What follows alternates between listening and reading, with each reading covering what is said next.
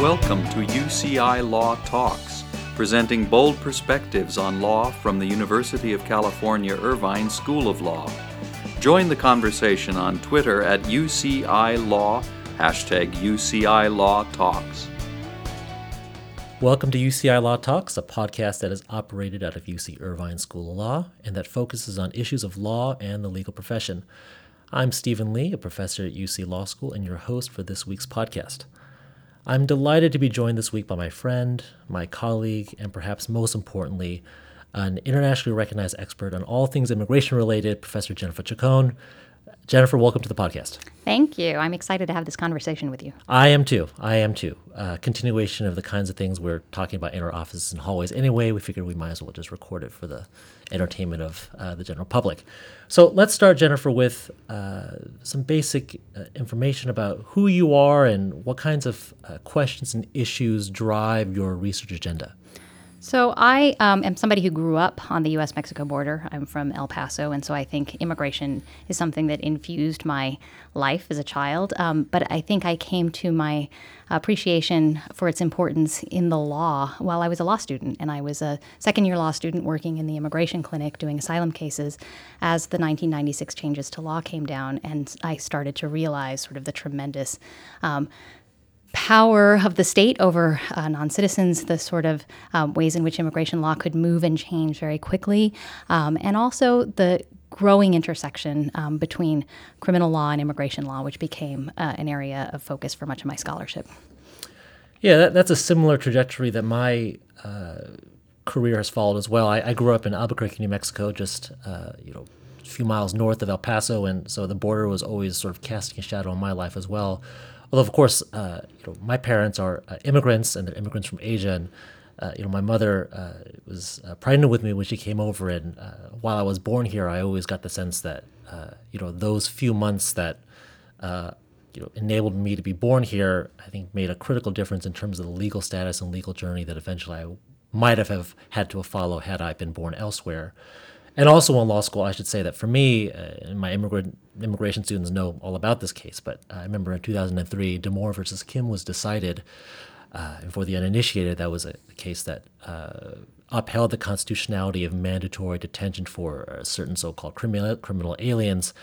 And uh, you know, in that case, I began to understand the profound impact on these kind of legal categories and deprivation of constitutional rights. And so, uh, you know, fast forward 13 years later, and here we are so let's talk a little bit about the changes in immigration enforcement policy under a Trump administration. So, first, how are you feeling about the election now that the dust has settled? so that's a that's a tough question. I think one thing that I has become really important to me to say um, after having sort of watched the reaction of many uh, immigrants in the community over the last few weeks is that one thing that I think it's very important to stress is that so much of the law uh, moves slowly, um, that there are huge pieces of immigration law that will not change in the absence of congressional action. And so that means uh, things like the categories of immigrants who can come to the country as uh, being sponsored by family members right. or being sponsored by employers for people that have applications in the pipeline for uh, certain forms of immigration benefits. Many of these things are not going to go away or disappear overnight, um, and, and congressional actions required to change them. And so I think one message that it's important to sort of convey is that uh, there is uh, some stability in the law because we have uh, statutes on the books that would require acts of Congress to change. On the other hand, we also have a lot of uh, executive discretion built into the immigration code. And so we've seen this uh, over the past few years when we've watched uh, President Obama and prior presidents declare uh, priorities um, with regard to who uh, should be the focus uh, for immigration enforcement efforts. We have a budget that allows for the removal of several hundred thousand people a year, mm-hmm. but there are many more people than that who are either present without authorization or who have uh, violations of their uh, visa status that would make them deportable. And so uh, there are fewer resources than there are people who could potentially be targeted by the very broad immigration laws that we have.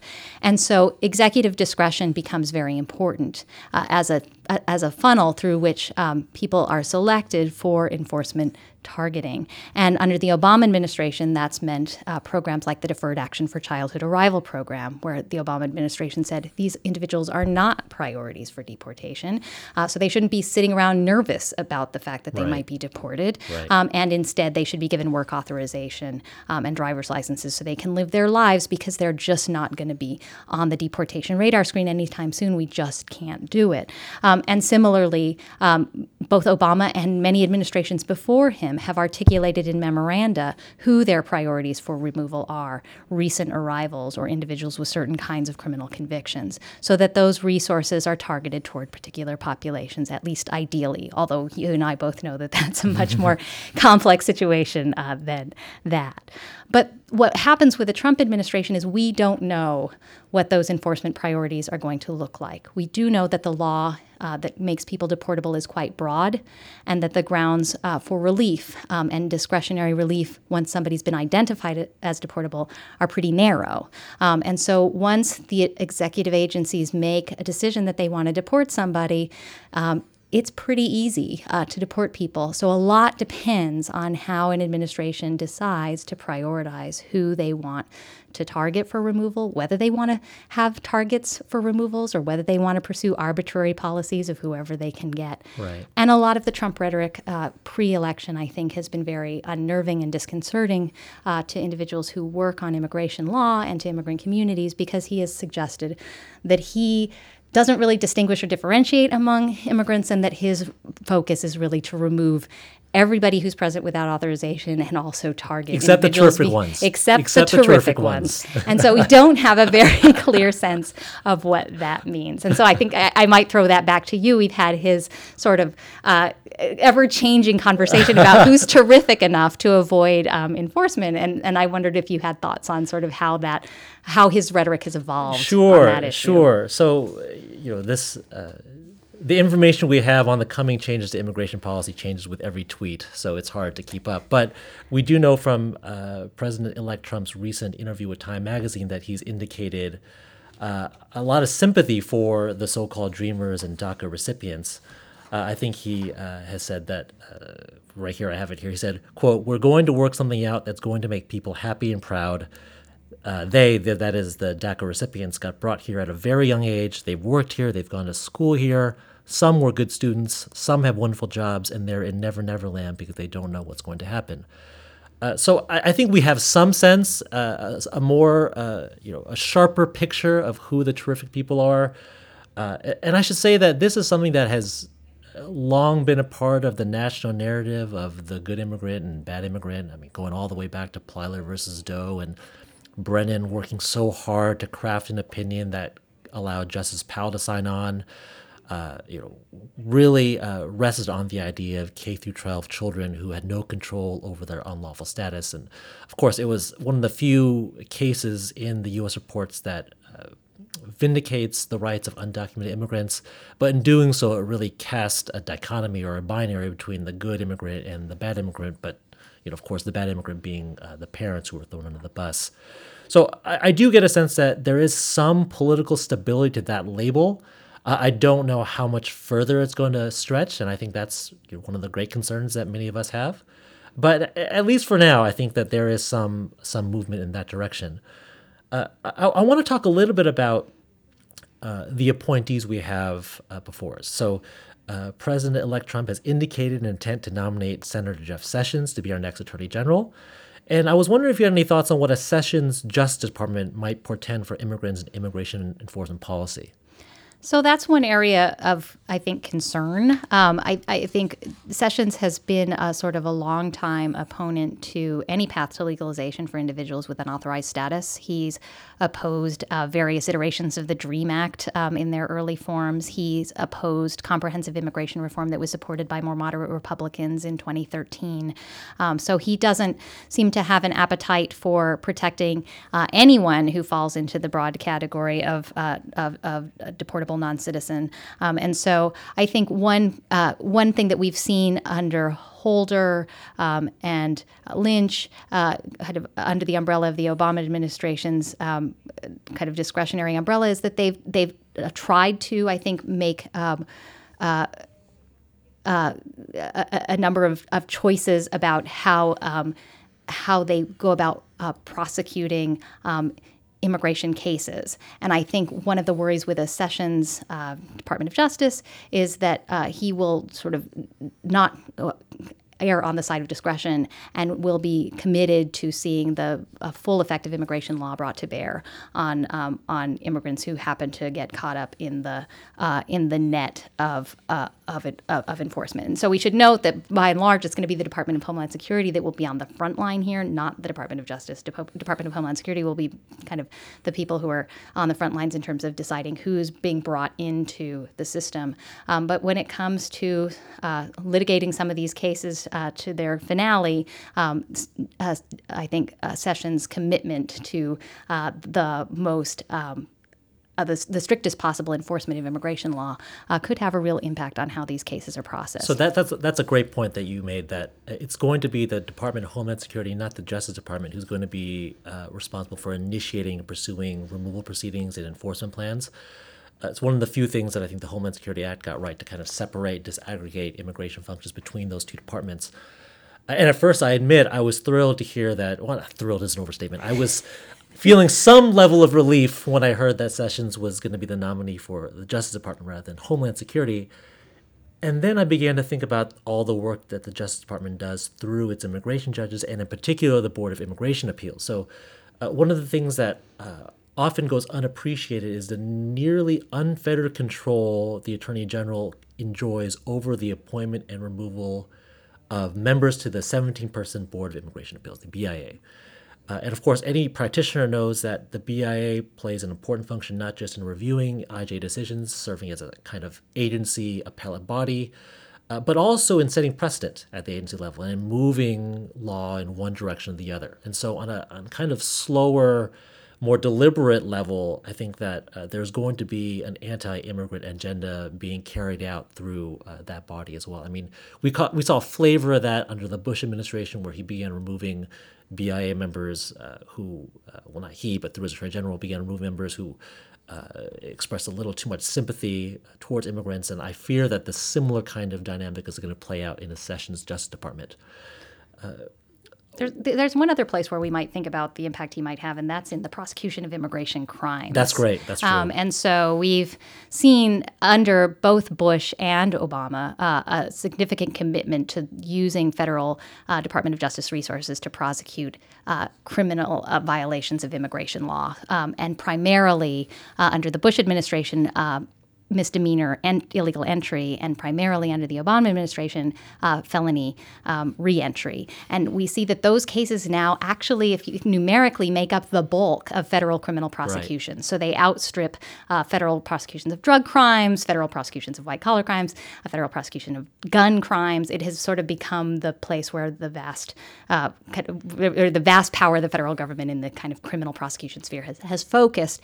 And that's an area where, um, under Sessions, that kind of commitment uh, to prosecuting individuals for criminal violations that uh, relate to the immigration law um, will presumably be strengthened, certainly will be pursued and presumably uh, be strengthened as well in the coming years. Yeah, and I think that that uh, impulse to disaggregate the numbers of people who belong in the category of so-called criminal aliens, it's important because the only kind of crimes that matter if we peg uh, criminal conduct as a marker for you know some kind of violent behavior, the only ones that matters are the ones that are outside of the immigration control context because it's really disingenuous to call people who you know re-enter after deportation you know a criminal in the same category as someone who commits a sort of violent crime. And i think that's a, a place where academics have been you know helpful in trying to educate the public on what that really means so let's shift gears a little bit to talk about the uh, Department of Homeland Security. We know that uh, John Kelly is a presumptive nominee for Homeland Security.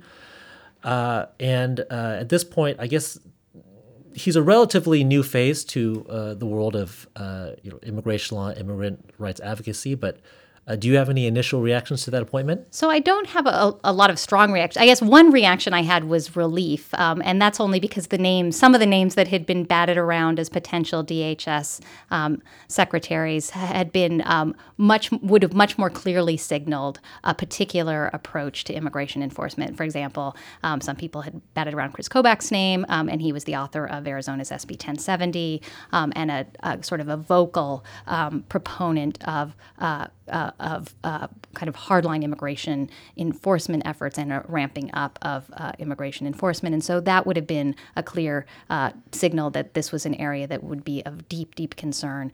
Um, similarly, some people, I don't know how facetiously, talked about people like uh, Maricopa County's former sheriff, Joe Arpaio. um, so a lot of names that, that I think would have uh, sort of immediately been associated um, with a very, very hardline approach in this area were kind of did not come in to be with with the selection of Kelly. Um, but I think that doesn't necessarily answer all concerns. And I know you had some preliminary thoughts about this uh, too. So I wondered if you wanted to reflect on that. Well, I'll, I'll just say that I don't know much about. Uh, John Kelly either, other than he was a decorated, highly decorated uh, commander uh, in the Marines. Uh, I will say that that data point alone suggests a market shift from the last four confirmed DHS secretaries. So if you look at Secretaries Tom Ridge, Michael Chertoff, Janet Napolitano, and Jeh Johnson, they were all lawyers by training, and they had all some mix of experience uh, between public service and time spent uh, in the private bar. And then, by contrast, uh, nominee Kelly has no JD and uh, again has primary military experience. And I should point out, to be fair, that such a profile isn't entirely unprecedented. Uh, the two acting secretaries of Homeland Security uh, had similar profiles. But at least with regards to the confirmed secretaries, they all have represented an extension of the legal profession.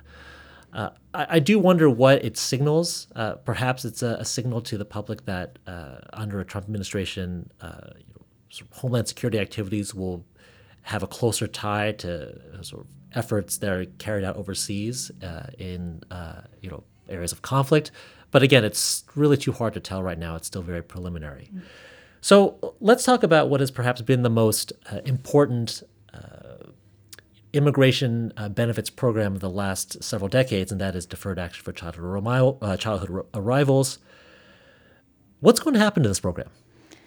So I think we talked a little bit about this before. There is uh, uh, a lot of uncertainty around what's going to happen to this program. This is a program that was created uh, via a memo issued by the Department of Homeland Security Secretary Johnson.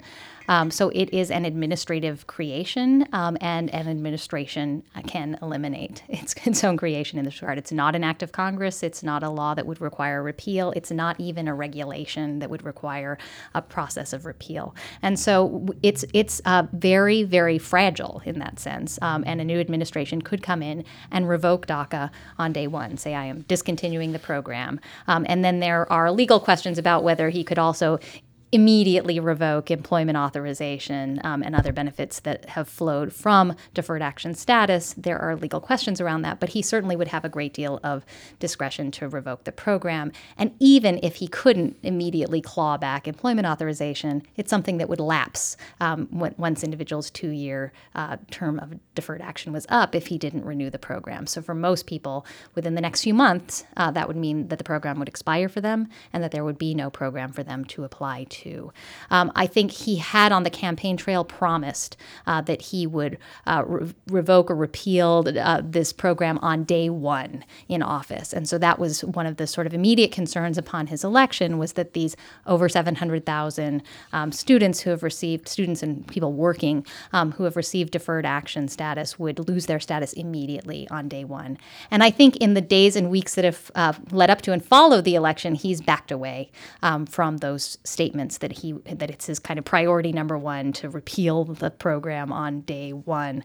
Um, and so what we have instead are statements about his desire to keep uh, terrific people in the United States, his sympathetic statements about um, uh, about uh, people who are students and who have worked hard um, and who, in his uh, view or construction, are relatively innocent uh, with regard to their unauthorized presence. And so uh, I think it, what this signals is that he has moved off of, much the way he's moved off of the notion that we need a 3,000 mile wall um, that he's going to build immediately. He's moved off of this hardline rhetoric um, that he's going to get rid of this program on day one. And that just leaves us in a, a position where we're sort of trying to feel out what that will mean. Will it mean uh, that he just lets the program uh, limp along and then expire? Um, it sounds like now he's tending toward uh, trying to do something that would extend the possibility of status. And there is some discussion uh, that uh, some uh, Republicans like Lindsey Graham in the Senate are looking at the possibility of legislative solutions to this issue. So, enacting a law that would provide some form of legal status uh, to individuals who are currently DACA designees. And at this point in time, I don't think any of us are sure which way this is going, except to say that the direction it's moving is certainly more encouraging than the direction it looked like it was moving the day before the election.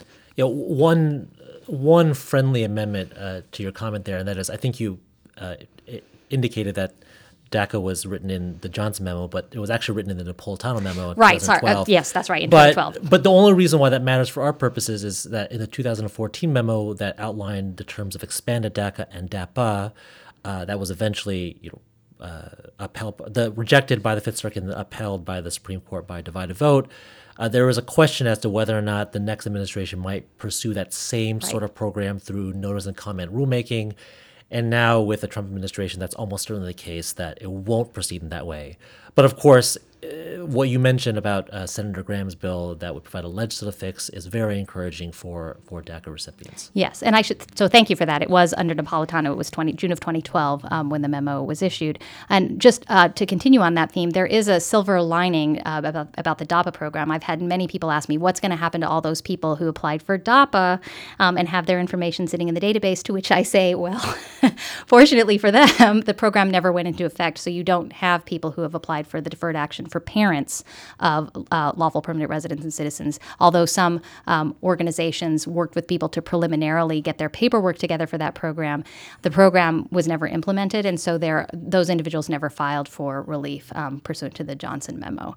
Uh, so that that may be the upside of that. The downside of that is it also means there are a large number of people who might have had some form of deferred action uh, granted under uh, Obama, and, and they too might have been covered by or part of a discussion about legislation. And that seems less likely now um, because they're in a universe where they don't have uh, a benefit extended to them. Um, and, uh, and the Trump administration may or may not be uh, amenable to sort of expanding the sphere of individuals protected um, by DACA. You know, beyond DACA, Another subject of immigration enforcement or subtopic of immigration enforcement that's really troubled me is the return of worksite rates. Mm-hmm. That has really troubled me. Uh, one of the uh, I think, uh, iconic images during uh, the Bush administration uh, was the Postville, Iowa raid and the kind of large scale raids that uh, led to you know, deprivations of due process and roundups and mass deportations. And you know, President Obama really tried to shift enforcement policy in that direction to target employers in a much more regulatory fashion as opposed to a traditional law and order approach. And I fear that that's going to return now under a Trump administration. Uh, you're already seeing a flavor of this, uh, you know, in the waning days of the Obama administration. I don't know if you're following the worksite raids in Buffalo, New York. I mean, in a lot of ways, that is defiant of uh, the enforcement priorities set by the Obama administration, and I fear that you know, a lot of these offices are going to feel emboldened now that we have a new set of political appointees coming in, and and that's something that I, I really am worried about, especially with regards to all these kinds of uh, administrative agreements between labor agencies and uh, DHS. Uh, you know, one of the reasons that uh, Department of Labor and uh, you know these other sort of state level agencies have been able to make some progress the last few years has been the assurances sent out to immigrant communities that whatever information that they uh, submit to labor agencies will be subject to a firewall so that it won't ever be shared beyond them. And without that firewall, I fear that we're going to have tips just drying up. Uh, immigrants will no longer feel comfortable sharing that information, and these laws will effectively go unenforced, which I should say not only affects immigrant communities, but also should be of concern for all the citizen authorized workers out there as well, because that inevitably reduces their protections. I think that's right. I think it also increases concerns about uh, racial profiling generally, and that's obviously not just for non citizens, but for citizens who share racial and ethnic backgrounds um, with the members of immigrant communities. Uh, so I think I agree uh, that we're likely to see both because uh, different uh, agents on the ground who have been feeling more constrained by the Obama administration's priorities are now going to feel less constrained. Uh, we're going to be seeing more workplace actions, perhaps more home raids as well, or more sweeping um, home raid actions. And I think the other um, point to add here is that these kinds of high profile, highly visible enforcement efforts are in keeping um, with uh, Trump's rhetoric around immigration enforcement, which is a rhetoric of, sh- of, displays of enforcement, displays through the building of the wall, displays through sort of uh, the notions in, evoked in a Republican debate and a debate with, uh, with others in the Republican primaries, where he invoked the image of Operation Wetback, the 1954 Eisenhower enforcement effort. These are very visible, uh, high profile enforcement efforts that send a message. And that seemed to be his uh, his uh, hope, right, to, to, to pursue a policy uh, of these sort of high profile enforcement efforts. And workplace raids fit that model, as do uh, as do high profile uh, home raids that target uh, everyone in the household. Um, and so I think that is a that is a concern um, that both uh, agencies will feel less tethered by priorities and that they may feel uh, that it will be acceptable and desirable in the new administration for them to undertake more high profile, visible um, efforts of enforcement, uh, regardless of whether that actually serves. Um, the good of the nation, or serves the good of communities, um, or uh, or serves uh, workers, um, I think those those questions may be lower priority than does this look like we're making a show of force in an area where we've said we will make a show of force. So let's move away from uh, the shift in enforcement priorities and programs and talk about places where uh, immigrants and their allies might exercise some agency and resistance. So a concept that has attracted a lot of attention the last several weeks, I mean, really the last several years, but especially the last several weeks, has been sanctuaries. So, could you say a little bit about sanctuaries? What are sanctuaries? I think nobody knows uh, what a sanctuary is. Um, I think the, when people talk about, when people are evoking notions of sanctuary um, in the context of a university um, uh, or a locality, what they ha- have tended to mean, um, I think, is they have they have meant that this particular jurisdiction or entity um, will protect individuals who uh, may be vulnerable to deportation. And there are various ways they think about protection. And one way they think about protection is that uh, they won't engage in a voluntary information sharing. So if they have information in their files that an individual lacks legal status, uh, that they won't voluntarily turn that information over to federal immigration enforcement agents um, if that uh, disclosure is not required by law. Um, they won't uh, th- that they will protect the, the privacy uh, concerns of individuals and their immigration status and that they will be protective of records that indicate uh, that an individual might be out of status. Another way that protection might manifest itself is by uh, setting a higher standard about how and when immigration enforcement officials will be allowed to be within a particular jurisdiction or on a particular campus. So, requiring uh, that ICE have a warrant um, in order to make entry uh, into a, a, particular space on a private university, maybe to enter the campus, and a public university, perhaps to enter uh, dormitory spaces, right? So, requiring that ICE, uh, if they're allowed in at all, are only allowed in uh, if they they can make the necessary legal showings and not allowing them in sort of permissively to engage in policing activities. And this would be pretty consonant with, what they do anyway or have always been doing. Um, so, so those are some meanings of sanctuary. When we think about sanctuary, uh, uh the way it was talked about in the 1980s, um, we can think about it very differently and in a much, much more robust way. And I think when some activists and organizers are talking about sanctuary, this is the image of sanctuary they have.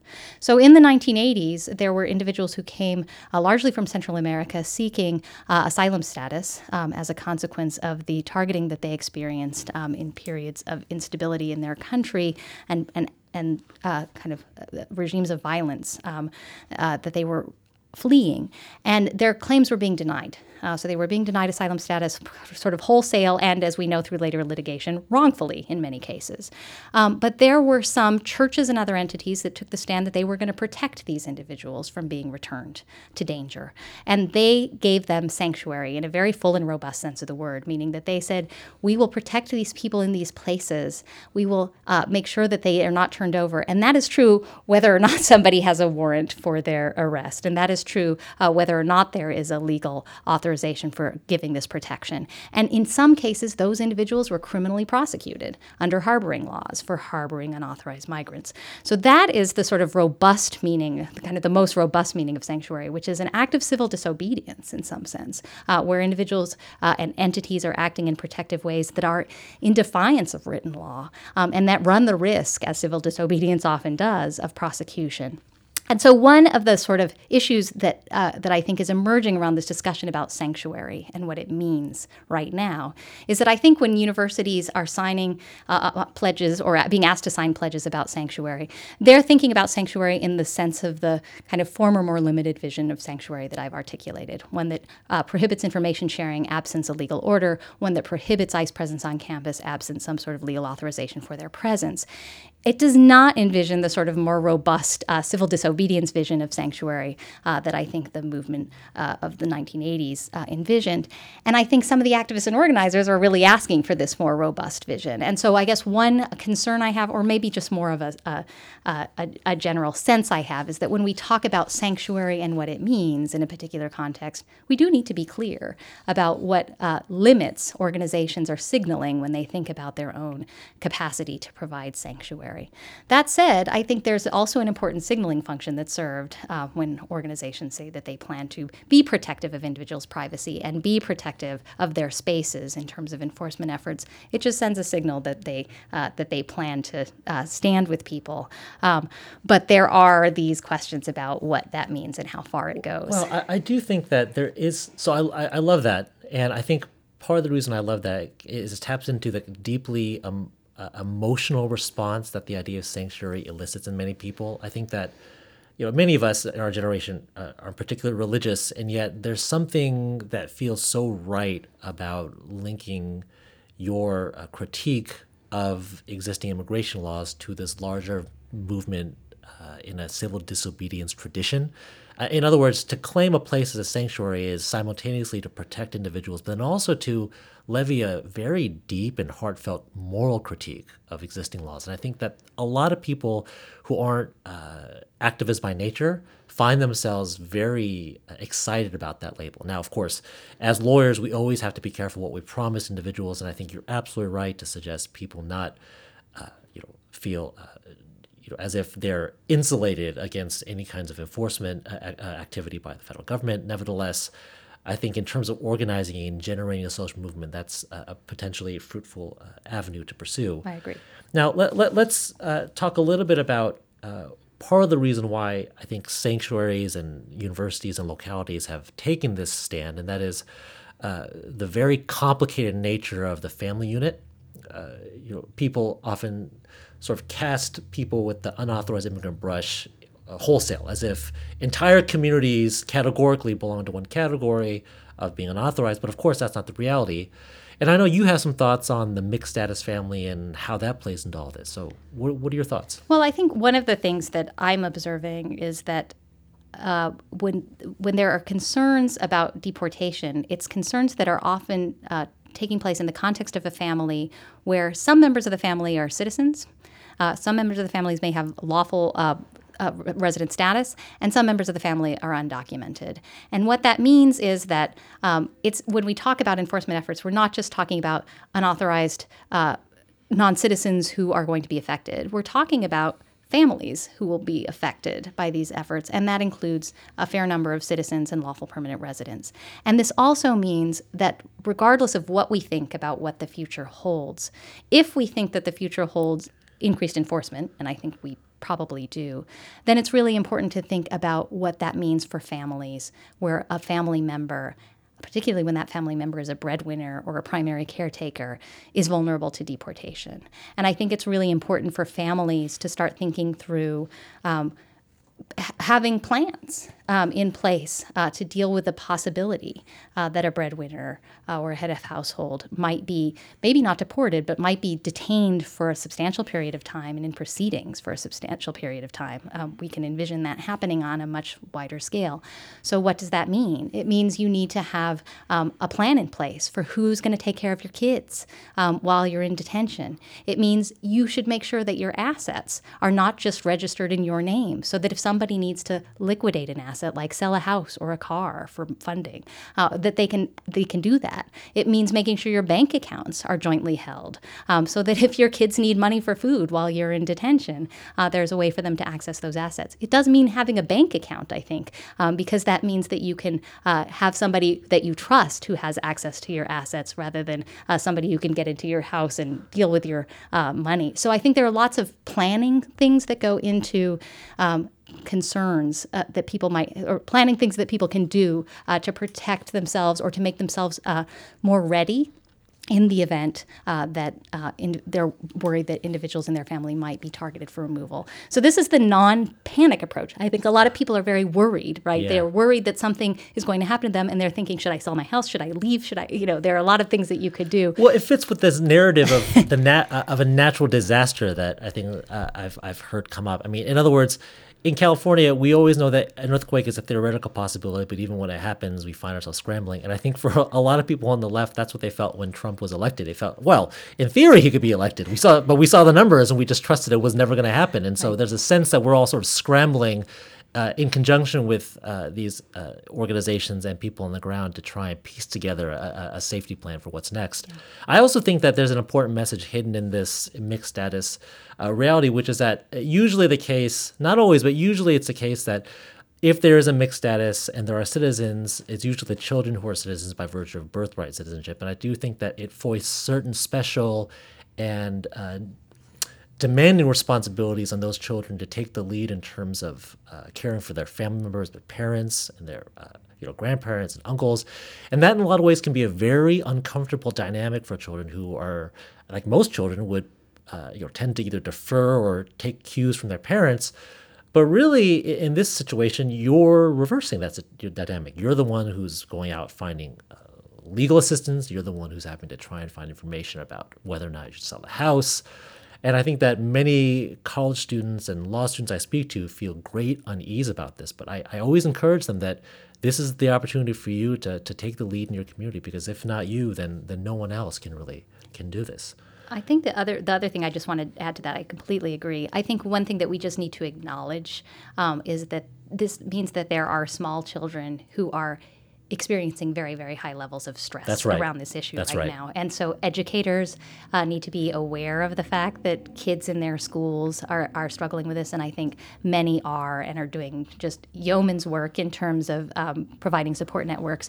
Um, but children are very aware uh, of, of the discussions that are happening around uh, the possibilities for increased enforcement in the Trump administration. They were very aware throughout the election, and they are experiencing stress in the wake of the election. They they feel uh, like it may have very specific implications for them, and so I think it's really important that we not uh, leave them out of the conversation, yeah. and that parents who can uh, take the time to to talk to their kids about what this means and to also talk to them about uh, the need to sort of plan realistically um, and not worry excessively. I mean, that stress is going to, uh, there's a good chance that stress will materialize into trauma later. I mean, I, I was just having a conversation with a, a friend of mine uh, a couple weeks ago, who was a very successful uh, law professor.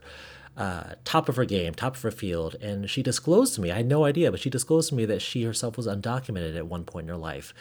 And then she broke into tears sharing this information and saying that she never talks about it with anyone. And uh, there's a way in which this experience scars you, and if there's no outlet for you, it really can become an overwhelming burden for these people as they become adults, even despite beating the odds. So I think that's a great point.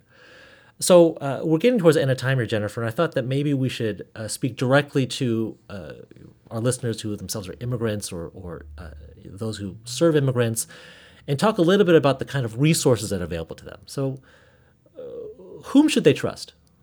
So, I want to start with uh, the notion that there are lots of people that they maybe shouldn't trust. Okay. and we'll start Maybe- there. maybe And that's a I'll start with the start. negative, right? Uh, I think one of the, this is one of the one of the problems with having a highly stressful and uncertain situation. You and I are people who study immigration, and we cannot say with any certainty what will happen to DACA. We cannot say with any certainty uh, what Trump's enforcement priorities will be. We can't say with any certainty how many people will be removed next year. We can't say with any certainty whether Congress will take any legislative action that will increase the range of options for people who maybe are presently here without authorization. There is a great deal of uncertainty about what the law will look like in the next year, two years, four years.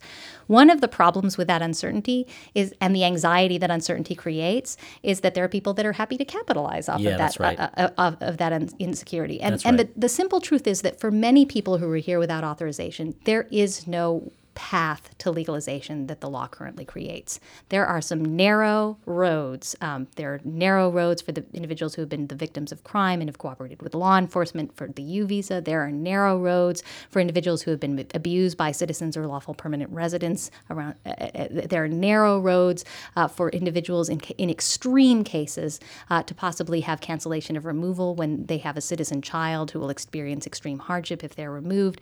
And there are narrow roads around certain kinds of asylum or withholding benefits. But for many, many people, none of those are fits. Um, and for many, many people, even if they can find a fit, um, because they now they, they marry someone who's a citizen. Uh, there there are issues in the law where they might have to Right. uh, try to regularize in ways that will require them to leave the country Right. and face the possibility of a 10 year bar before return. So I think that means that there are a lot of people that unless Congress actually gets it together to fix the way that the law works right now, um, there aren't very good options for them. That said, a lot of people want to try to do something um, before Obama leaves office because they fear this may be their last chance. And so there is a scramble for people to apply for benefits that they may not be eligible for, or to try to get uh, to try to you know try to get an employment authorization that they may have no path to, Right. um, or to try to take an action like engage in a marriage that may actually not really create good opportunities for them. And there are people who are willing to profit from that. Um, and so I think one piece of advice that we need to be giving is that it is not sufficient to call yourself a notario, right? That's somebody who can notarize a document. Um, Right. That does not make you a lawyer, and it doesn't equip you to give immigration advice to people. And so people should be careful about who they're asking for immigration advice. If they think they're consulting a lawyer, they should be comfortable asking that person if they will demonstrate that they are a lawyer by showing that they are bar certified. Um, they should make sure they're getting advice from somebody who can actually give legal advice. And they should be very, very cautious about filing paperwork with the Department of Homeland Security right. to pursue options that they're encouraged to pursue because they have to recognize that no benefit is going to be processed before the Obama administration leaves, with the exception of some emergency applications of a very narrow category, which means that whatever paperwork anybody files right now, it's going to be decided under the auspices of the Trump administration. So you want it to be uh, paperwork that's being filed for, for relief that you qualify for and that is genuinely going to offer you some form of protection and that you are that you're a solid candidate for. Because otherwise what you've done is put your paperwork and information where you live and a lot of your personal data in front of Department of Homeland Security officers who are now uh, charged with a more aggressive enforcement policy. And I worry that people are going to pay money to individuals who don't have uh, the proper training, and then they're going to pursue legal remedies that they're not actually entitled for, and that the upshot of all this will be that they've paid money to effectively speed their own to out themselves removal. as potential removal. So I just think, again, in, the, in keeping with the don't panic message, it's really important for people to be aware that they shouldn't be rushing uh, to file legal paperwork, and that if anybody's trying to convince them uh, that they really ought to rush, then they really need to make sure that the person that they're talking to uh, is somebody who's certified to practice law and has a good reputation in the field, because there will be many people who will be encouraging people to take steps that are really dangerous right now. No, I think that's absolutely right. I mean, sometimes the thing that you want to hear is not the thing that you need to hear, uh, and that's true of you know, whether or not the situation involves immigration uh, benefits or something beyond that. I think just as uh, anyone in a bad place, it's important to get sound and accurate advice. So, where are there uh, places for immigrants to get good advice? So one, uh, I, I want to give a shout out first to, uh, the UC system, um, and I want to just for uh, listeners who might be affiliated with the University of California, for people who are students, um, there is the University of California Undocumented Legal Services Center, which is based out of Davis, um, but which has lawyers on staff who are charged with assisting uh, mm-hmm. students in the UC system um, with immigration issues, and uh, to the extent their capacity allows, they are also um, charged with assisting the families of those students. So if you have a sister or a mother um, who's not a UC student, um, but uh, you yourself are a UC student, um, then you can seek the services of the UC Undocumented Legal Services Center. So that's one resource um, that I think some people uh, are not aware of and should be made aware of. There are the sort of well established legal service organizations that have done a lot of work around immigration. Um, so NILC is a good example, right. MALDEF is another good example. These are organizations, the ILRC, the Immigrant Legal Resource Center, these are organizations that have a long history of doing excellent work uh, in the immigration services world, and you can go to their websites. They have a lot of information about what they're recommending in terms of whether to apply for DACA or not apply, um, and in terms of what they think uh, one can uh, expect uh, to happen in the coming months. So, those are great resources for people um, online and often um, in more than one language. Um, oh, and the language, access. the language point's an important one because one of the you know, benefits of going to an organization like, for example, Asian Americans Advancing Justice is that they've made a lot of their Know Your Rights. Uh, I mean, they've made their Know Your Rights uh, materials available in a large number of Asian languages. So again, for listeners out there who are the children of immigrants or who have family members who are unauthorized immigrants, you know, please visit websites like that to get those resources to then forward on to their parents and relatives to help them uh, make better decisions about this uncertain moment. Well, Jennifer, we're at the end of time. Uh, thank you for uh, spending a little time here to chat about this moment of uncertainty, and I hope that we can revisit some of these issues once we get a better sense of how the Trump administration is going to carry out its immigration enforcement plans. Well, thanks for doing this with me. This was fun. It was great. Thank you for joining us for UCI Law Talks, produced by the University of California Irvine School of Law.